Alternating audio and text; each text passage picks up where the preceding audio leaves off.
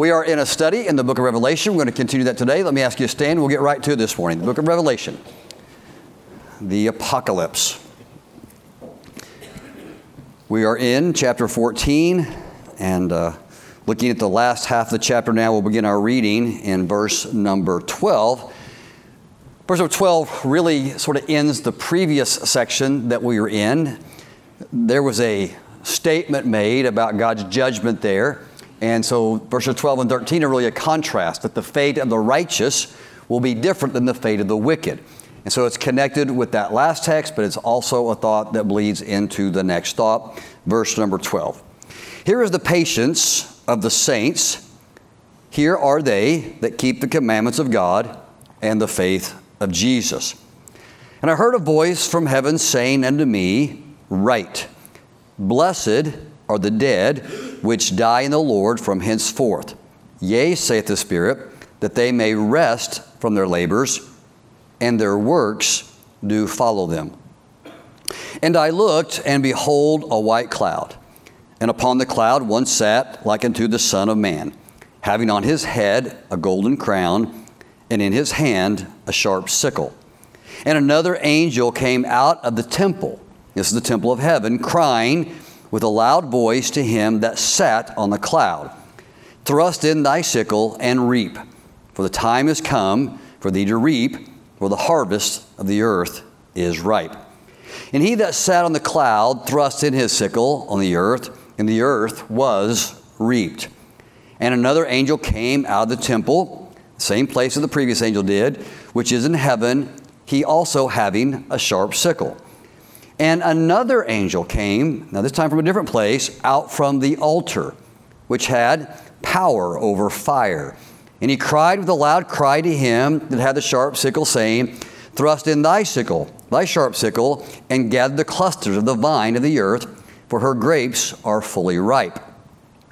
And the angel thrust in his sickle into the earth, and gathered the vine of the earth, and cast it into the, into the great winepress of the wrath of God. And the winepress was trodden without the city, and blood came out of the winepress, even unto the horse bridles, by the space of a thousand and six hundred furlongs. Our Heavenly Father, I pray the next few moments, Lord, as we consider yet another amazing, astonishing, Lord, text from the book of the Apocalypse, that, Lord, we might understand what you're communicating and Lord, where we can, I trust you to help us to make application in the way that we live our lives today. I ask for your help with this in Jesus' name. Amen. God bless you. Thank you so much for standing.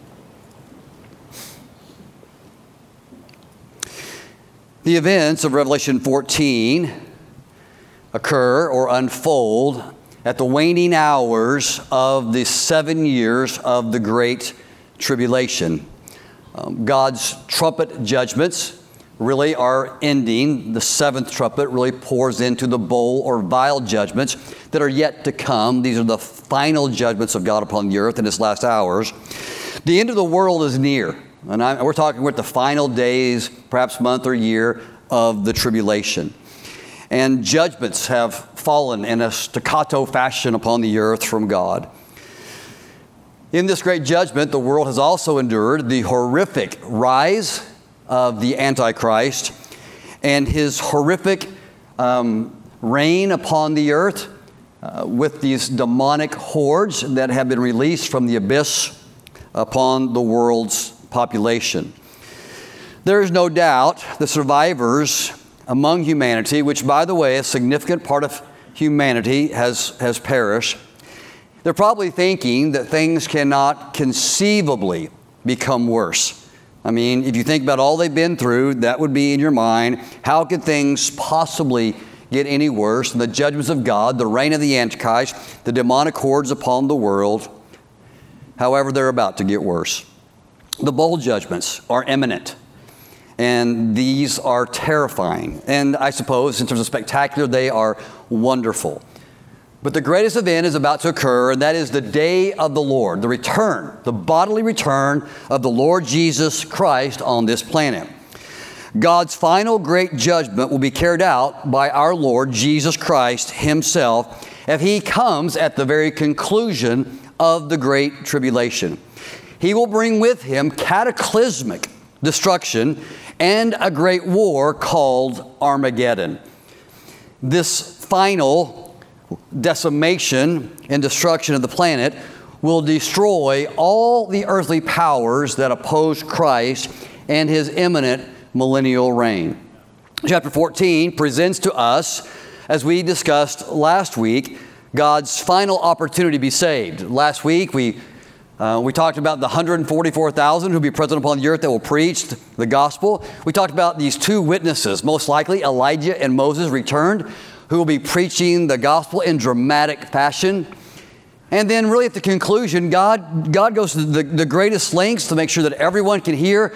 God will send an angel and he'll fly between heaven and earth. And the Bible says, with a loud voice, be holding and proclaiming the everlasting gospel. It is humanity's last chance, last opportunity to be saved.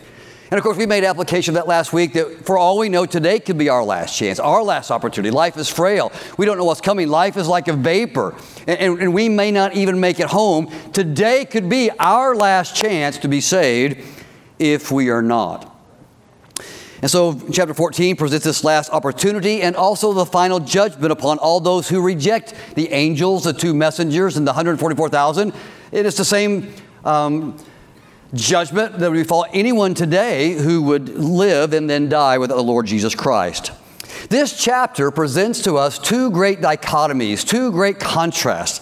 And the contrasts are the fate of those who die in the Lord versus those who die without Him. And those are very different things. In verses 10 and 11, verses, uh, verses 12 and 13, in verse 10 and 11, we see the judgment, the wrath of God poured upon all the ungodly. And, and then we see this hope of reward that follows those who serve Christ in verses 12 and 13. Two separate destinies that hinge on the singular choice to trust God through Christ or to reject Him in unbelief. The singular, most important decision that a human being can make is whether to trust Jesus Christ or not. Now, the verses we are reading this morning offer to us a preview of all the chapters that yet remain in the book of Revelation. It's kind of a fast forward. It's a distillation. It's a summary of the things we're about to read. It kind of, it's this, chapters 12 through uh, 13 and 14 are, are, a bit of an interlude from the trumpet judgments and now before the bowl judgments. And it's like God now casts a forward eye and says, this is what's going to happen. It's, it's a very fine distillation of the remaining chapters of the book. It's a preview. The days of grace are probably over. The angel has said his message. Then there was two other angels after the one who proclaimed the gospel, pronouncing judgment. So perhaps the days of grace are over, the last opportunity has been passed, and all the earth awaits is God's final judgment, the second advent of the Lord Jesus Christ, the return of Christ as King. The first time Jesus came as the Son of Man, it was the favorite title of Christ for himself. It was uh, describing himself made in our likeness so that he could reconcile us back to God. The first time he came, he came as a shepherd, he came as a lamb, he came as a teacher, he came as our Savior, gentle and humble. He came to offer his love and salvation through his sacrifice. But this second time that Jesus comes, he is going to come as a king and as a conqueror to lay claim to this planet and the universe once again. This great event of Jesus Christ coming was foretold uh, by the Old Testament prophets. It's described for us in detail. We'll read about it in Revelation chapter 19. But it was foretold by all the Old Testament prophets. And the verbiage here that's used uh, really kind of echoes some of those thoughts that we read, especially in the book of Joel, chapter 3, verse 17. And there Joel says, Put ye in the sickle, for the harvest is ripe. And it's important we understand what harvest is ripe. And in this context, it's not a harvest of righteousness, but it is the harvest that is ripe with wickedness. Uh, at this time, wickedness will be full in the earth. It'll, it'll have run its full gamut of depravity. The Antichrist will be here. People will be following him. The demonic hordes will be on the planet. And so he says, Put ye in the sickle, for the harvest is ripe.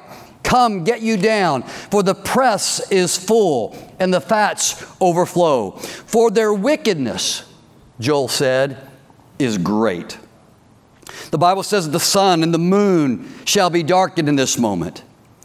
The stars will withdraw their shining in this final judgment of the sickle being drawn across the earth. Um, the harvest here again is not for righteous, but for the godless that is full of wickedness, called to their final judgment. The imagery here is vivid. Um, it would be something that these people, the seven churches that this letter was originally written to, would have understood. It's this image of grapes and this cluster of grapes that are full. They're just bursting. They, they, are, they are absolutely ripe, but not in a good way, but in a vile and wicked way. And this final judgment shows the reaper coming in, cutting these grapes off, and then placing them in a press. And there in that press, they would be tread upon, in this case by the feet of Christ. And the juice, and it's graphic, or the blood of humanity, of this godless, wicked generation, will be splashed upon the garment of Christ and upon the world. Isaiah spoke of this same event in his 13th chapter, verse 11, when he said, And I will punish the world for their evil and the wicked for their iniquity. Therefore will I shake the heavens and the earth, the same thing that Joel just said, and the earth shall be moved from its place in the wrath of the Lord of hosts in that final great day of fierce anger. Isaiah speaks of this again in chapter 63. Wherefore art thou red? And this is speaking of the garment of the one shredding humanity in final judgment. It's graphic, but you get the picture. Wherefore art thou red in thine apparel, and thy garments like him that treadeth the wine fat? I have trodden the winepress alone, for I will tread them in my anger and trample them in my fury and their blood shall be sprinkled upon my garment. It's a vision of Christ in the judgment that we just read about in chapter 14. Jesus himself mentions this great day of judgment in Matthew chapter 13. Matter of fact, let, us turn there because it's, it's close we're at. Turn to Matthew chapter 13. We'll read this one together. It's a good place to make a New Testament connection to these Old Testament prophets, Matthew chapter 13. And we'll begin our reading in verse number 24.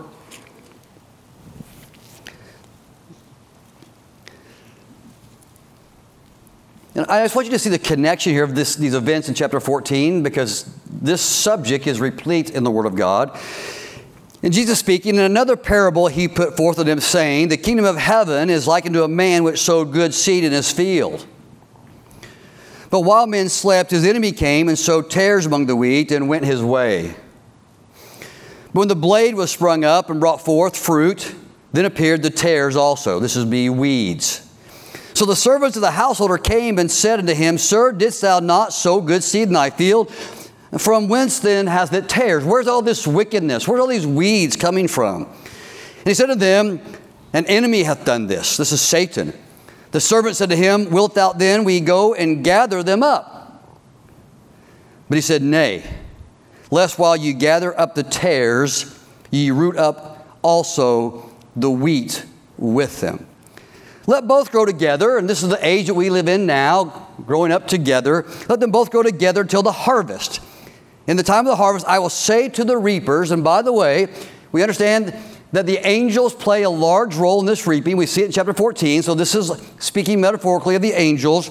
Gather together the tares and bind them in bundles and then burn them. But gather the wheat, that which is good, into my barn. Now go to verse 36. He says, Then Jesus sent the multitude away. He told this parable, he tells another one, but the disciples come back to this one because this is, that parable fascinates them. Then Jesus to the multitude away, and he went into the house, and his disciples came to him, saying, Declare unto us the parable of the tares in the field. And he answered and said to them, He that soweth the good seed is the Son of Man, it's Christ, and the field is the world, and the good seed are the children of the kingdom. But the tares are the children of the wicked one, and the enemy that sowed them is the devil. And the harvest is the end of the world, and the reapers, that we read about in chapter 14 are the angels. As therefore the tares are gathered and burned in the fire, so shall it be at the end of the world. The Son of Man shall send forth his angels, and they shall gather out of his kingdom all the things that offend, and them that which do iniquity, and shall cast them into the furnace of fire. and there shall be wailing and gnashing of teeth. Then shall the righteous shine forth as the sun, as the kingdom of the Father. And these words, of course, who hath ears to hear, let him hear. So, our text is a preview in Revelation 14 of the fulfillment of these prophecies of the Old Testament and Jesus' dire, dire warning in Matthew chapter 13. It's the contrasting, once again, the fate of the righteous, and by that I mean those who have placed their faith in Jesus Christ, with the fate of those who reject him. Now, what I want you to do is look back with me in Revelation 14, and we're going to work through these verses just a few at a time, beginning in verse number 14. And the Bible says, And I looked. It's a, it's a behold moment for John in his vision. Behold, a white cloud. And upon the cloud, one sat into like the Son of Man. I, I can't tell you with definite authority this is the Lord Jesus Christ, but I can tell you this is his common title that he referred to himself. And we have some clues that this is Christ. And he says, On upon a cloud, and what's that like the Son of Man? And he having on his head a golden crown, its diadem, and in his hand a sharp sickle. We see a vision, in my opinion, of the second coming of the Lord Jesus Christ. Now, he's coming, but he's coming in judgment as he does. And we see a vision that's coming that's very different than his first coming into the world. And it's different in, in this way because the first coming, and, and by that I mean not, not his birth and nativity, but by that I mean the parousia or the rapture. You and I are waiting today, right now, it could happen today, when Jesus Christ will come back. A trumpet will sound that we will hear. A Gabriel will blow the great trumpet. We will be caught up together in the air with him, described in, this, in the book of Thessalonians and we will there go under what's called the Bema seat judgment. We will be rewarded for our work and our labors, and so we will be forever with the Lord. And I'm supposing we will watch whatever else unfolds upon the earth. And so that is a really kind of a, a quiet coming for us. But this coming, the second advent, this is when Jesus comes back again bodily upon the planet. He's coming in judgment. And here he comes with his angelic forces with him. And you talk about might and power. And as he comes, the first thing he's going to do is going to reap the wickedness from the world. And when Jesus comes, he's presented with three characteristics in the text, verse 14. First of all, he comes on a white cloud. Of course, white is a symbol of purity, and the cloud would be a heavenly throne, would be the symbolism there. He comes wearing a golden crown. It's a victor's crown, the diadem. It's a righteous crown, which again identifies him as Christ, in my opinion. And he, he, he's worn this crown to lay claim uh, to this planet. And the Bible says specifically that he's carrying a sharp sickle. I think most of us would have an idea what a sickle is. It's a, it's a threshing instrument, and it'd, it'd, be, it'd be a long wooden pole. And then at the end of the pole, like instead of an axe head, there'd be like this long um, knife or blade. It could be very long, and it's carried on a long pole and then a sickle would be thrust in. And the idea is that you were going to uh, gather or harvest a, a, crop, especially like wheat and or tares. You would swing the sickle. You'd put forth the sickle. And of course, this was an incredibly sharp instrument. And, and as that was swung or reaped, all the uh, wheat or weeds would be mowed down and then gathered together in bundles, as described in Matthew 13. And if they were wheat, they'd be stored in the barn. And if the tares, they would be burned in the fire. And so this vision shows Jesus Christ on a white cloud wearing a, victor's um, crown, carrying this instrument of reaping. And we know from the context of the text, he's there to implement judgment upon the earth. Most commentators believe that the swinging of the sickle here is um, really the initiation. You have to understand the idea of judgment here. This is not a it's God's judgment, but it's not say singular in event. We still have the seven vial or seven bowl judgments to come. These come very quickly in succession at the end of the tribulation. They're kind of staccato, one, the next, the next, the next. And so most commentators believe that this swinging of Christ of the sickle really initiates these, this final decimation of the evil humanity and the Antichrist to come. And so we, we, we see in verse 15 then Look there with me. And another angel came. So Christ is on the cloud. He's, he's ready to judge the world. And, an, and another angel comes, verse 15, out of the temple. So this is before the very throne room of God, crying with a loud voice. He's carrying the orders of God. To him that sat on the cloud, thrust in thy sickle and reap. For the time has come for thee to reap this wicked harvest that is ripe upon the earth. And so this final angel, well, this, sorry, this fourth angel comes. He's mentioned. Now, this is in chapter 14 for context. There's been the first angel that had the gospel. A second and third angel came and, and issued judgment or warned of judgment. This angel comes and tells Jesus, from orders of God, to reap or to begin his judgment. And now a fourth one comes and really initiates this judgment. He comes from, that, he comes from the throne room of God. He, he comes carrying instructions, if you will. They're known by Christ, but this is a formality to thrust in thy sickle and reap. And then look with me in verse number 16. And he that sat on the cloud thrust in his sickle the earth. And so this is judgment falling. In the earth, this wickedness was reaped. The idea of reaping here is judgment. It's, it's, a bigger idea of the tares being gathered and burned. It happens in a process, and so this, this occurs. This event initiates symbolically the final judgments described for us in the ensuing chapters of Revelation. Um, this would include these incredible boils and plagues that fall upon humanity. This is just misery upon misery. We'll read about that soon we see the ocean. We, have seen some devastation by wormwood and other things upon those waters, but this, it's incredibly graphic. The earth's oceans turn to blood. Um, the rivers ensue and turn to blood. The sun exceeds its boundaries. Think solar flare.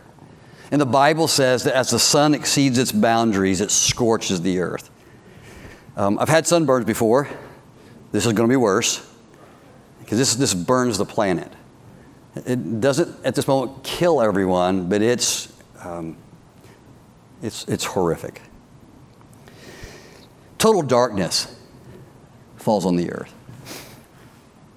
You know, darkness is scary. And this is, mean, this, this is all this is building up to the return of Christ. This is just terrifying. So the earth is the sun has blown its boundaries, scorched the earth, and that's ensued by darkness. The Bible tells us the Euphrates River is dried up. So we know that this darkness isn't permanent. And the Euphrates River is very symbolic in biblical imagery, but the idea here is, if, and if you look at the geography maybe this afternoon, the Euphrates River forms a pathway. There's some natural boundaries into the Palestine. But this Euphrates River is drying up. Uh, it, it really makes like a path.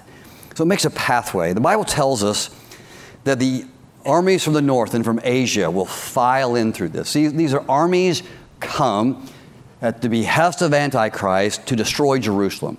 Remember, during this whole time, as the judgments God are falling, Satan is trying to, to squelch the last efforts of Christ to rule and to reign. And he's still in this delusion, he was from the very beginning, that he can stop Christ from reclaiming the planet.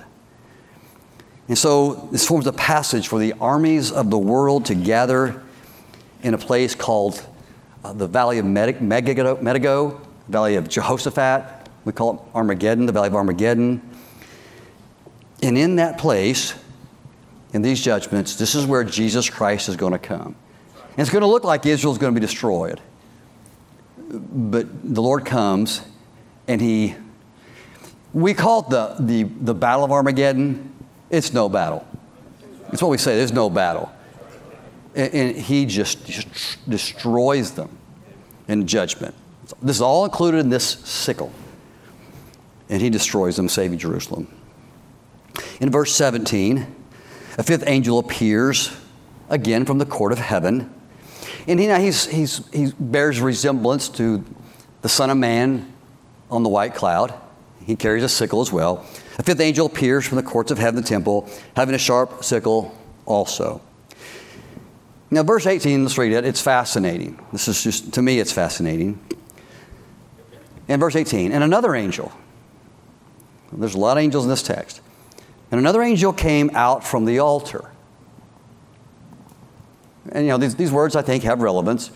The other two angels came from before the temple, the throne room of God, but this comes through the heavenly, the heavenly um, altar.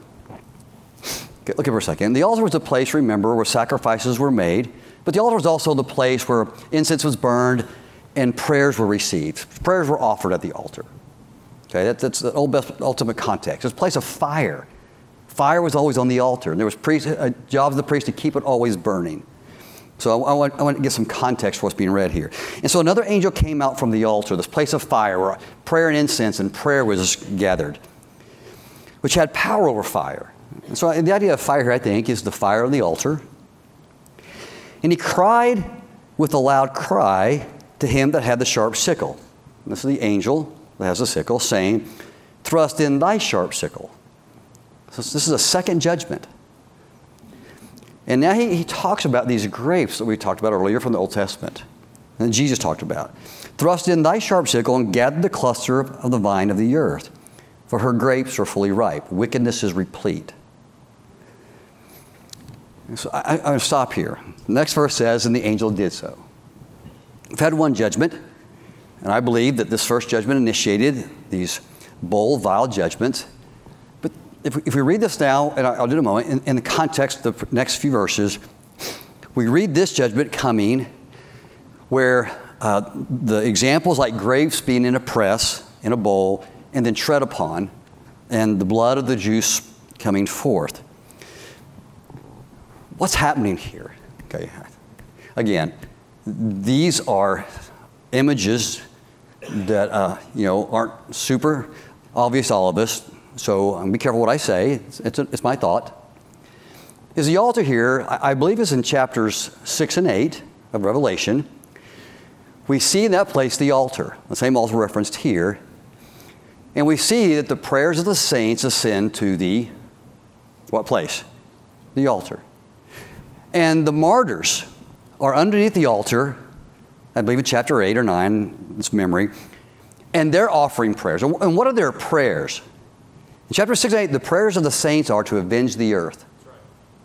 They're praying, God, how long until you avenge us? God, how long until wickedness is wiped out?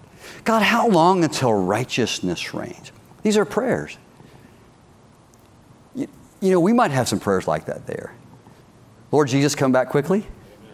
You ever asked the Lord to come back? Yes, you might be part of the, the, the, you could have some fire up there. Can I say it that way? We, we, may have, we, we may have some embers up there that we've prayed. My prayers are going to the altar before the throne of God. Lord, I want you to come back. Lord, how long is this evil going to last? Lord, how long until you come back? I, am not a martyr, but if I was, Lord, how long until you avenge, avenge us? I believe that this angel is carrying the very prayers of the saints, and then our prayers are being fulfilled in this moment. Now, that's a thought because this is where he's coming from. The others came from the orders of God. This angel's coming from the altar of God. And he's, he's bringing all this together. It's fascinating. The sixth angel comes right from the temple before the altar in heaven, and he tells the angel with the sickle to thrust in and reap and judge these clusters of vines that are full and evil, that are fully ripe, and take them to the winepress of God. Okay, so we've already, we, we know when we get to this point that God has already, the, the seven bowl judgments will ensue when we get to this final place. And so this act of the angel, after the act of the Son of Man, is different. Most scholars believe that his actions initiate the gathering of all the world's armies to this final great battle of Armageddon. Remember, this final plague of the, tr- uh, of the bowls is to drop Euphrates River. And so now we have this other angel bringing in judgment in this act. And so now I believe that this is the, the, the judgment act that brings all the armies of the world together in this great valley, this final, last place of God's unimaginable wrath and fury that's described for us in the Old Testament being poured out upon humanity. It's coming from the altar. It's the place where we have prayed for God to come back. This, if you will, this last judgment is fueled by our prayers. And so we're going to read in a moment, these armies are destroyed. In verse 19, look there. And the angel thrust in his sickle into the earth and gathered the vine of the earth. So, gathering all these together, in my opinion, gathering into the valley of Armageddon, and gathered the vine of the earth and cast it into the great wine press. The imagery here is all uh, kind of graphic. So, uh, stop. Wine press. What's a wine press? A wine press was a trough. So think like you know most of you would know like a big cattle trough. It's a it's uh, you know a longer kind of bowl, and um, in ancient Palestine they used presses, wine presses, or these troughs, and, and they would have been long and they were often made of like rock or stone, maybe wood. And so the idea is they'd, they'd go out to the harvest and they'd gather all the grapes and gather the grapes and gather the grapes and they'd place them in the wine press. Okay? So all the grapes from the wine press, now what's going to happen next? When, when you're making juice or wine from it, you know, it seems like a benign act. But it's an illustration, because it's graphic, that when the people stepped in to the wine press, because they used their feet to do it, they'd be treading upon the ripe grapes. And it would burst forth its juice or fruit. You with me? And, you know, again, it's fruit, but it's judgment. This is the imagery God is using.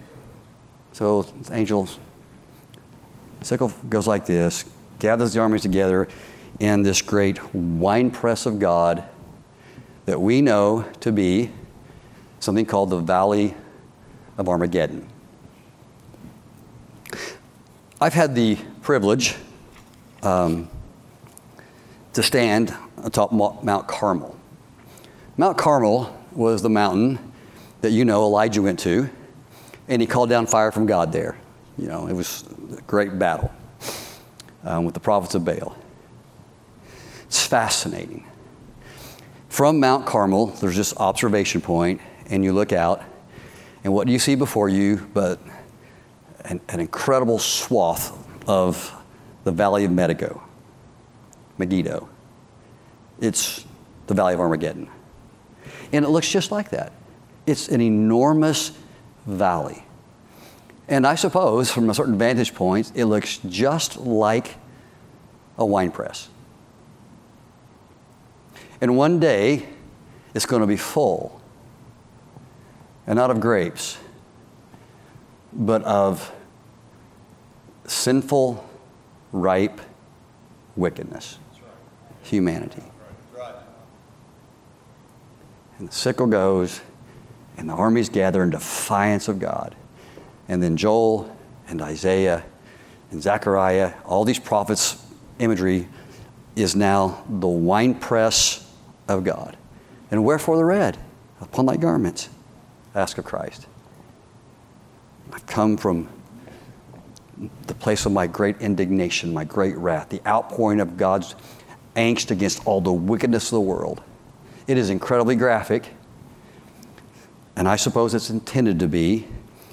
But we have a bowl, approximately 180 something miles long, which just happens to coincide with the number of furlongs mentioned in our text. And it's an imagery of Christ treading the enemy's blood. Just as the, line, the, the wine presses were filled with the blood of the grapes. 180 miles, 100, 1,600 furlongs. I, I, I, don't do numerology, I'm not qualified, but this is a derivative of four and tens, which in the Bible are used as for judgment and the completeness of judgment. So, for those who'd be interested, I suppose that's there to study. But the point is, the text graphically depicts uh, two judgments. The interpretations aside, I can tell you this the text is about a destiny of the wicked. Is that fair? Okay. I've, I've lent my color commentary, but it's about this it's about judgment and wickedness coming to its final end and conclusion. And this is its only climactic conclusion. So great is this judgment upon the Antichrist and humanity in this moment that the Bible describes, and I don't know how much of this is hyperbole and, and metaphorical, but the Bible says in some places that the blood will flow as high as a horse's bridle. that, that Im- imagery is, is really replayed over and over. If you, you read the Old Testament, you, you'll read about blood flowing so high.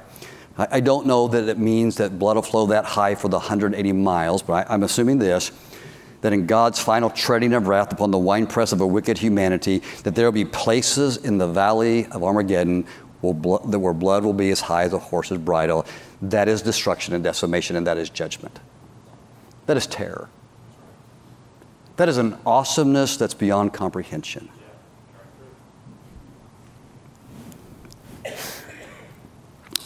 And it ought to make us think. So, wow. I, think a lot of this is communicated, so we'll know. But I, I think what God wants us to do, because in Matthew 13, he says this those who have ears to hear, let them hear. There's something beyond the graphic details that Christ wants us to know. And is that is this is that humanity has one of two outcomes. That's it. We're all living life a different way, different places around the world, doing different things. We're all on a journey, but the road we're on only leads to one of two places. And this is one of them. Now, this is the way it ends for the people who live in this time. But for those who die without the Lord, they're going to die and they're going to receive a judgment that is infinitely worse than this physical one. It's an eternal torment. It's a judgment that goes on and on and on in the fury and wrath of God against sin, and it's called, it's called hell. And these people still face that same future fate, by the way, at the end of the millennial reign. The point, I believe, is the text outcomes. It's the story of the end of the world and the consequences for the way we live in this world. So the story and its future events were written to the seven churches, serving as both instruction and warning. And it's warning that we need to hear is that our life is going to have an outcome after death. Our life's going to be judged. And again, it's either going to be judged there or it's going to be judged like this. That's your choice. But you only get those two options to have God judge your sins. Listen, all this fury that fell on these people and all the fury of hell fell on Christ on the cross. That's how we can be saved. That's the only reason we can be saved. It's not that our sins are just forgiven. They are, but they're forgiven on the basis that all this fury of the wrath of God fell on Christ for us. My sins were placed on that cross for the purpose of Him experiencing my hell so I don't have to. So, what I want to do, I, I want to go back to verse 13. And I want you to look at a phrase there with me. The Bible says, I heard a voice from heaven saying to me, Write, Blessed are the dead which die in the Lord. In other words, my wrath was, I died in Christ. I died, He went to hell for me. I died in Him, and I'm blessed because of that. Why am I blessed? Because I'm not experiencing this. That makes me blessed. Blessed are they which die in the Lord from henceforth. Yea, saith the Spirit, that they may rest. Now think about the, the, what these people endured. Rest is going to be a big deal to them. And then this phrase for their labors and their works, follow them.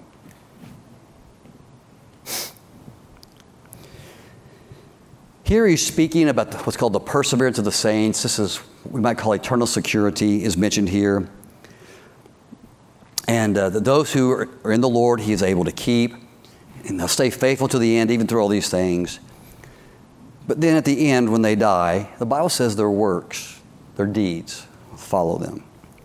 In other words, verse 10 11, the recompense of the reward for those who die without the Lord is this judgment and then hell, but the recompense of reward for those who die in the Lord is rest and the incredible opportunity for all they've done for Christ to be rewarded.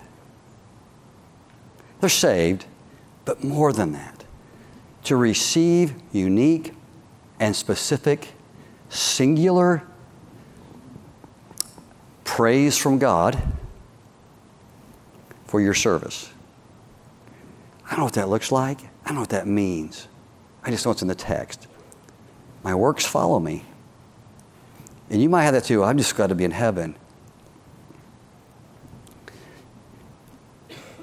We're going to stand before our Savior one day. You're not going to have that attitude then. I don't know if regret's going to exist on the Bema Seat judgment. I don't have any idea. I don't understand that. I, I just know there's something he's speaking about that is intended to be a motivation beyond just keeping me out of the negative outcome. That's supposed to inspire me for the most positive one that I can possibly receive. There's a recompense. A work is going to follow me. These people in the chapter 14, their works followed them. Did it not? It's going to follow them. Their life and their choice for rejecting Christ is going to follow them into hell. Is that fair? Yep. You can't escape your life. You can't escape your life choices. They will follow you after death. The old phrase, you can't take it with you? Oh, yes, you can. you won't take a dime with you, but you'll take everything that you've ever done with you in death. And so the recompense of the reward for those who are unsaved is, is horror. I, I have the blessing of having my sins forgiven. Like I, I, the Bema seat isn't about judgment in that way. Okay? Wrath is for the wicked. But God still examines my life today. That's why we, we want to strive to hear, Well done, my good and faithful servant. We, we complete you know, our, our, life. So the Bible describes it this way. I, I, this, I feel this strongly. I'm going to ha- have a hard time saying this, but in the Greek, the idea of deeds follow means that deeds accompany. They're part of us. That are, the, the deeds in life, they, they accompany us. They, they walk with us into our destiny after death. Hell, we, we, we get that, but, but heaven. The point is that what we do in life follows and there's consequence. For us, it, it's intended to be positive. See, it's our decision to accept Christ or not, reject it. And that singular decision takes you to one of two places, heaven or hell. 2 Corinthians 5, in speaking to believers on death, Paul said it, to be absent from the body is to be present with the Lord. So that's comfort. But then he goes on to say this Wherefore, that's not the end of this conversation. Wherefore, we labor that whether present or absent, we may be accepted. The idea is to be pleased, we, that we may please Christ with our life, because that's going to be acknowledged at the Bema seat. For we must all appear before the judgment. The word judgment means Bema. That's, this is the judgment of the believers who are saved. And the word judgment has a negative connotation, it just means evaluated. For we all must appear before this judgment seat of Christ that everyone may receive the things done in his body during his life. Now, I, I can't tell you exactly what that means. I just know this is that Josh is going to die and go to heaven, and his deeds are going to follow him, and God's going to acknowledge those with some kind of reward. And I can't tell you it's going to be the exact same as your reward. There's, I don't have clarity on that. I just know this. It's going to matter to you, and it's going to matter to you. It's going to matter to every one of us who stand before Christ. And I have no idea what that looks like in eternity. I just know it's a reality because the Bible says we're going to be rewarded according to the, what, the way we lived our life. And for the Christian, I'm talking about post salvation right. because our sins are, are forgiven. Right, yeah, right. And it says, according to he, that he hath done, whether it be good or bad. And so in 1 Corinthians 3, Paul goes on and says, you know, some people's life are going to be like this. They're going to, they're going to come to the Bema seat, and it's going to look like gold, silver, and precious stones. And there's going to be other people at the Bema seat of Christ, and it's going to look like wood, hay, and stubble. And the way that you and I live between now and the day we die, the day we meet the Lord, we are either accumulating wood, hay, or stubble, or gold, silver, and precious stones. And you say, I just want to get into heaven I understand human sentiment. It's going to matter to you on that day. I can't tell you how it's going to matter to you. I can't, I can't tell you there's going to be regret or not. My, my guess is there's going to be some intellectual understanding of the reward we could have had versus the one that we're receiving. I just know this. I want all the, if it pleases God, I want all the gold, silver, and precious stones I can have. You see, destiny is coming for all of us. Take your Bibles to Revelation chapter 19. Revelation chapter 19.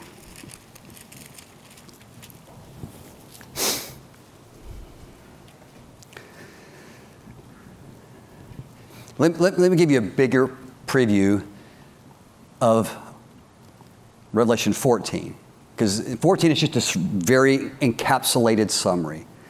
Revelation 19, verse 11.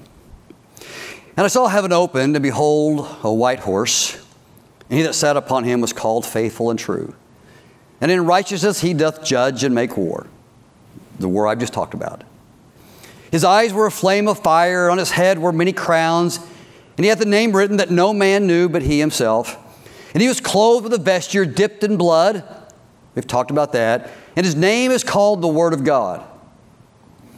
The armies which were in heaven followed him upon white horses. I love that thought. Clothed in fine linen, white and clean. And out of his mouth, his mouth goeth a sharp sword that with, that with it he should smite the nations, the events I've just talked about, and he shall rule them with a rod of iron. He treadeth the winepress of the fiercest of wrath of Almighty God. It's just said another way with the same event. And he hath on his vesture and on his thigh a name written King of Kings and Lord of Lords. What an incredible ending that has there. I would encourage you today to think this through soberly that this event's coming for those who don't know Christ. And I want to ask you to consider your works and your deeds. You see, our works play no role in our salvation. You cannot earn your way into heaven, you can't earn for forgiveness. So we don't believe our works have anything to do with entering into heaven or salvation. But I'll tell you this our works post salvation follow us. You take an exhaustive study to present you what the rewards of Christ may look like. I can just say this with absolute certainty they follow you. And they either burned up and rendered unrewardable, or they're found precious in God's sight, rewarded and commended. Life has consequences. Works follow us, they define us, and they determine who we are. The king is coming, and so too is his recompense. Verse 12 of chapter 22 And behold, I come quickly. Our life's but a vapor. Even if we die, he's coming quickly. And behold, I come quickly. And the next words, and my reward is with me to give every man according as his work shall be. That's why we should work while it is daytime, the Bible says. We got to be wise and circumspect, our heads on a pivot, looking around, buying up and redeeming the time. Why? because it's going to follow us into heaven. I don't know about you. I really, really want to hear, well done, my good and faithful servant. Let me ask you stand.